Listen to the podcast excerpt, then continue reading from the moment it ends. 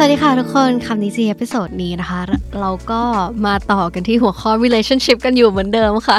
จากครั้งที่แล้วนะคะ ที่เราพูดถึงเรื่องว่าแบบเออในไอไอความย้อนแย้งว่าอยากมีแฟน แต่ก็ไม่อยากมี แล้วใน point นั้นอะมันก็มี keyword อันหนึ่งที่มันโผล่ขึ้นมาก็คือคำว่า commit หรือว่า commitment นั่นเอง การที่เรา commit to something ก็คือ การที่เราแบบมุ่งมั่นจะทำมันให้ดีที่สุดที่เราทำได้เนาะเป็นเออแต่ว่า commitment in a relationship when you don't want to commit in a relationship มันคือการที่เราไม่อยากผูกมัดกับความสัมพันธ์ใดความสัมพันธ์หนึ่งเลย เออ ไม่รู้ว่าใครเคยเป็นไหมแต่เราก็เคยเป็นนะ มันมีแบบ commitment issue like you like them but you don't want to be with them but you still like them งงไหมคือคือก็ชอบ แต่ว่าไม่ได้อยากจะ commit ไม่ได้อยากจะเป็นแฟน yeah maybe maybe you're scared of commitment or maybe you're afraid to like commit in a relationship right วันนี้เราก็จะมาพูดถึง four reasons why you're afraid to commit in a relationship ข้อแรกเลยนะคะเขาบอกว่า you don't want to compromise wants and values of your partners อืมเราไม่อยากจะ compromise compromise จริง ๆ มันก็แปลว่าแบบประนีประนอม แต่จริง ๆ แล้วมันหมายความว่าการที่เรายอม การที่เราแบบยอมที่จะเขาเรียกว่า compromise ออกมาแบบ halfway แล้วก็เหมือนแบบ เออสมมุติเขาทำอย่างนี้แล้วเราไม่ชอบแล้วก็ยอมครึ่งหนึ่งหรือว่าเราทำงี้เขาไม่ชอบแล้วก็ยอมเปลี่ยนให้เขานิดหนึ่งอะไรเงี้ยมันคือการ compromise like meeting halfway เขาบอกไว้ว่า some people see being in a relationship as something they don't want because it means you can no longer be selfish ก็คือมัน แบบ you you can no longer be selfish เราจะไม่สามารถเห็นแก่ตัวได้อีกแล้ว แต่จริงๆ แล้วเราว่ามันหมายความว่าเราไม่สามารถที่จะทำอะไรตามใจเราได้ it doesn't always mean you're selfish แบบเห็นแก่ตัวขนาดนั้น แต่ว่าเราไม่สามารถเราแค่ไม่สามารถที่จะทำอะไรตามใจเราได้คนเดียว เพราะว่ามันมีอีกคนเขามาอยู่ในชีวิตเราแล้ว A relationship is all about compromising and working together. People who are not in a relationship can do whatever they want when they want. คือเขาบอกว่าไอการที่เราจะมี relationship เนี่ยมันจะต้องแบบ compromise halfway มันจะต้อง work together มันจะต้อง communicate กัน ต้องยอมกันอะไรที่เขาทำแล้วเราไม่ชอบ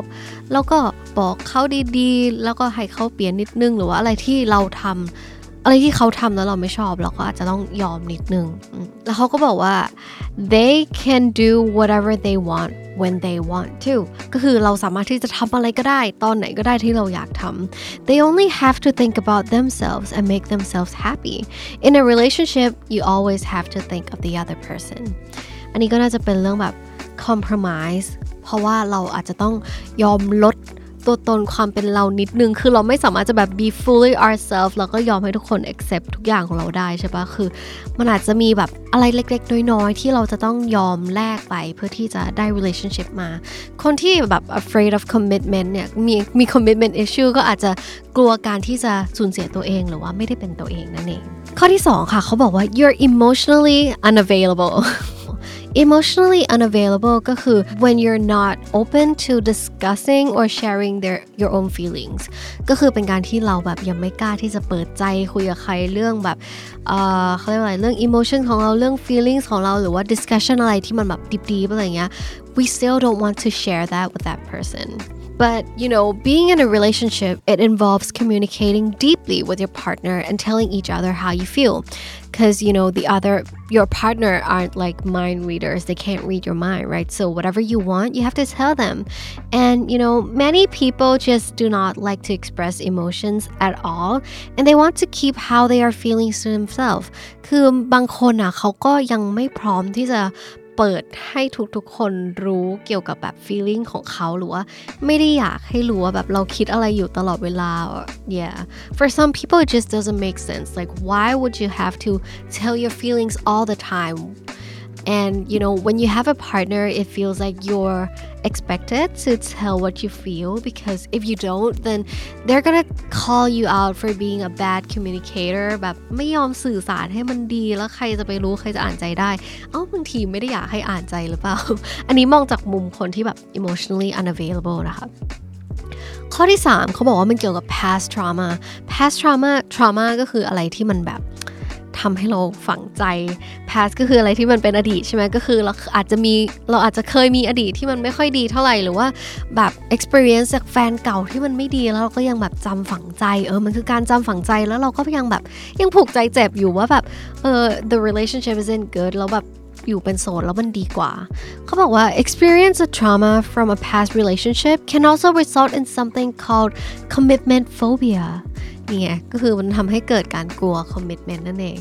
as the name suggests people who have commitment phobia have unstable emotions and are fearful when it comes to romantic relationship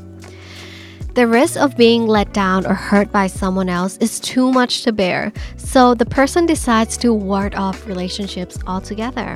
เขาบอกว่าไอการที่เราเคยมี experience ที่มันไม่ดีกับแฟนเก่า หรือเคยมีความรักที่มันแย่มันพังมันแบบว่ามันพังพินาศมันมันมันบ้องมันมันแย่อะไรเงี้ยเขาก็บอกว่ามันจะทำให้เราแบบกลัวการที่เราโดน let down การที่เราแบบเขาเรียกอะไรอะ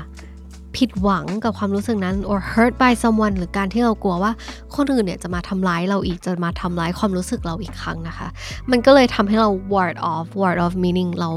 เราปกป้องตัวเองจากนั้นเราแบบขจัดมันออกไป เราแบบปัดมันออกไม่ให้มันแบบมายุ่งกับเราอะไรอย่างนี้แล้วก็ข้อสุดท้ายค่ะ อันนี้น่าจะเป็นเกี่ยวกับตัวเองก็คือ insecurities and low self esteem เขาบอกเลยว่า insecurities get in the way of commitment by causing the person to be fearful of putting themselves out there. Whether this is on a dating website, Tinder, or like whatever dating apps you have, or walking to someone who you think is attractive, you must have some self confidence. ก็คือเขาบอกว่าการที่เราจะแบบเดินเข้าไปจีบใครหรือว่าจะแบบโหลด Tinder โหลดแบบ dating apps ต่างๆ มาใช้เนี่ยมันก็ต้องการความกล้าระดับหนึ่งนะ หมายถึงว่า like you you you have to put yourself out there คือแบบเราเรากล้าที่จะให้คนอื่นเข้ามาหาเราด้วยเหมือนกัน For someone who struggles with low self-esteem they may think I am never going to make the first move because why would anyone like me คือสำหรับคนที่มี self esteem ที่ต่ำหรือว่าไม่มั่นใจในตัวเองมาก ๆ เนี่ยเขาบอกว่ามันจะมีความคิดที่แบบ เออ เราไม่กล้าไปจีบใครก่อนหรอกแบบ ทำไมใครเขาถึงจะมาชอบเราแบบ ใครจะมาชอบเราวะเราบางทีเรายังไม่ค่อยชอบตัวเองขนาดนั้นเลย เราแบบไม่มั่นใจในตัวเองว่าแบบใครจะมาชอบเราอะอาจจะไม่มีคนมาชอบเราก็ได้เลยแบบ you don't put yourself out there and yeah these thoughts can get in the way of sparking a new relationship มันก็อาจจะเป็นสิ่งที่แบบขัดขวาขัดขวาคืออะไร ขัดขวางให้คุณแบบไม่ได้เริ่มความสัมพันธ์ครั้งใหม่สักทีนะคะ อันนี้ก็เป็นเขาเรียกว่าอะไรอะ explanation 4 ข้อแหละว่าแบบทำไมบางคนเขาถึงกลัวที่จะ commit กลัวที่จะแบบมีความสัมพันธ์ระยะยาวกลัวที่ไม่กล้ามีแฟนเอาตรงตัวเออ มันเป็นคนที่แบบไม่กล้ามีแฟนสักทีถึงแม้ความสัมพันธ์มันจะเป็นความสัมพันธ์ที่ดีมาก ใครที่กำลังรู้สึกอย่างนี้อยู่ก็ลองดูนะคะว่าแบบตรงกับข้อไหนบ้าง เอ่อถ้าสมมุติเราแบบยังไม่อยากลด wants and values อันนั้นอาจจะแปลว่าเรายังพุทตัวเองไปเป็น priority หรือเปล่า อาจจะต้องให้เวลากับตัวเองสักพักหนึ่งอาจจะลองดูว่าเรามีความสุขกับตัวเองมากพอแล้ว มากพอที่จะให้คนอื่นเข้ามาแบบแชร์ความสุขกับเราด้วยแล้วหรือยังเนาะหรือว่าสำหรับใครที่ยังแบบ emotionally unavailable อันนี้ก็ต้องลองกลับไปคุยกับตัวเองดูว่าเออเราพอที่จะเปิดใจให้ใครได้ไหมหรือว่า or maybe you you one day you'll find like the right one the person who you'll like want to tell all your feelings and yeah that might that person might be the one who's compatible with you for past trauma ใครที่รู้สึกว่ายังมีแบบ trauma จากความรักครั้งเก่าๆอยู่ยังแบบฝังใจอยู่ว่าเฮ้ยรักครั้งหนูแม่งเจ็บมากอะไรเงี้ยก็ไม่รู้จะพูดอะไรแต่ว่าอยากให้รู้ไว้ว่า it's not really fair for others to like you know uh, มา โดนข้อกล่าวหา or be judged ว่าแบบความรักมันจะทำให้คุณเจ็บตลอดเวลา because you never know the, the next person that comes in your life might just make your life even more wonderful แต่ว่าถ้าใครที่แบบยังไม่ move on ยังไม่พร้อมเนี่ยก็ไม่เป็นไรค่ะให้เวลากับตัวเอง แล้วก็รอให้ตัวเอง move on แบบทั้ง emotionally ทั้งอะไรก่อน แล้วเดี๋ยว trauma ที่มันเคยมีเนี่ยมันก็จะค่อยๆ ลดลงไปเองเนาะก็ก็ให้เวลากับมัน แล้วก็ข้อสุดท้ายค่ะเกี่ยวกับ insecurities and low self esteem maybe I mean I I think I can I can kind of talk about this because I'm the, I'm one person who has really low self esteem if you didn't know uh คือการที่เรามีความมั่นใจแบบไม่สูงเนี่ยอาจจะเป็นเพราะว่า we keep comparing ourselves to others ลองแบบมองกลับมาลองมองในภาพรวมเว้ย no one is actually judging our physical appearance or you know nobody nobody really cares about us. So maybe if it's like about the physical things that you worry about try to like not compare yourself to other as much and maybe that could help a little. You know try and just a little tip try to like boost your self-esteem on the daily you know you can use word of affirmations or you can use like positive thoughts or maybe just hang out around people who are you know always supportive of you and you can build your self-confidence slowly. ก็ไม่มีอะไรจะบอกคนที่ don't want to commit in a relationship แล้วรู้สึกว่ามันมันน่าจะเป็นการที่เรา ถ้าเรารู้สี่ข้อนี้แล้วเราก็อาจจะไปคุยกับตัวเอง แล้วเราก็ทำความเข้าใจตัวเองได้มากขึ้นแล้วเดี๋ยววันหนึ่งนะคะ when we're ready we're gonna be ready for a really good relationship and that's it for today guys if you like these kind of contents don't forget to press like share and subscribe to candy studio because we'll be launching so much more new content and i'll see you again very soon bye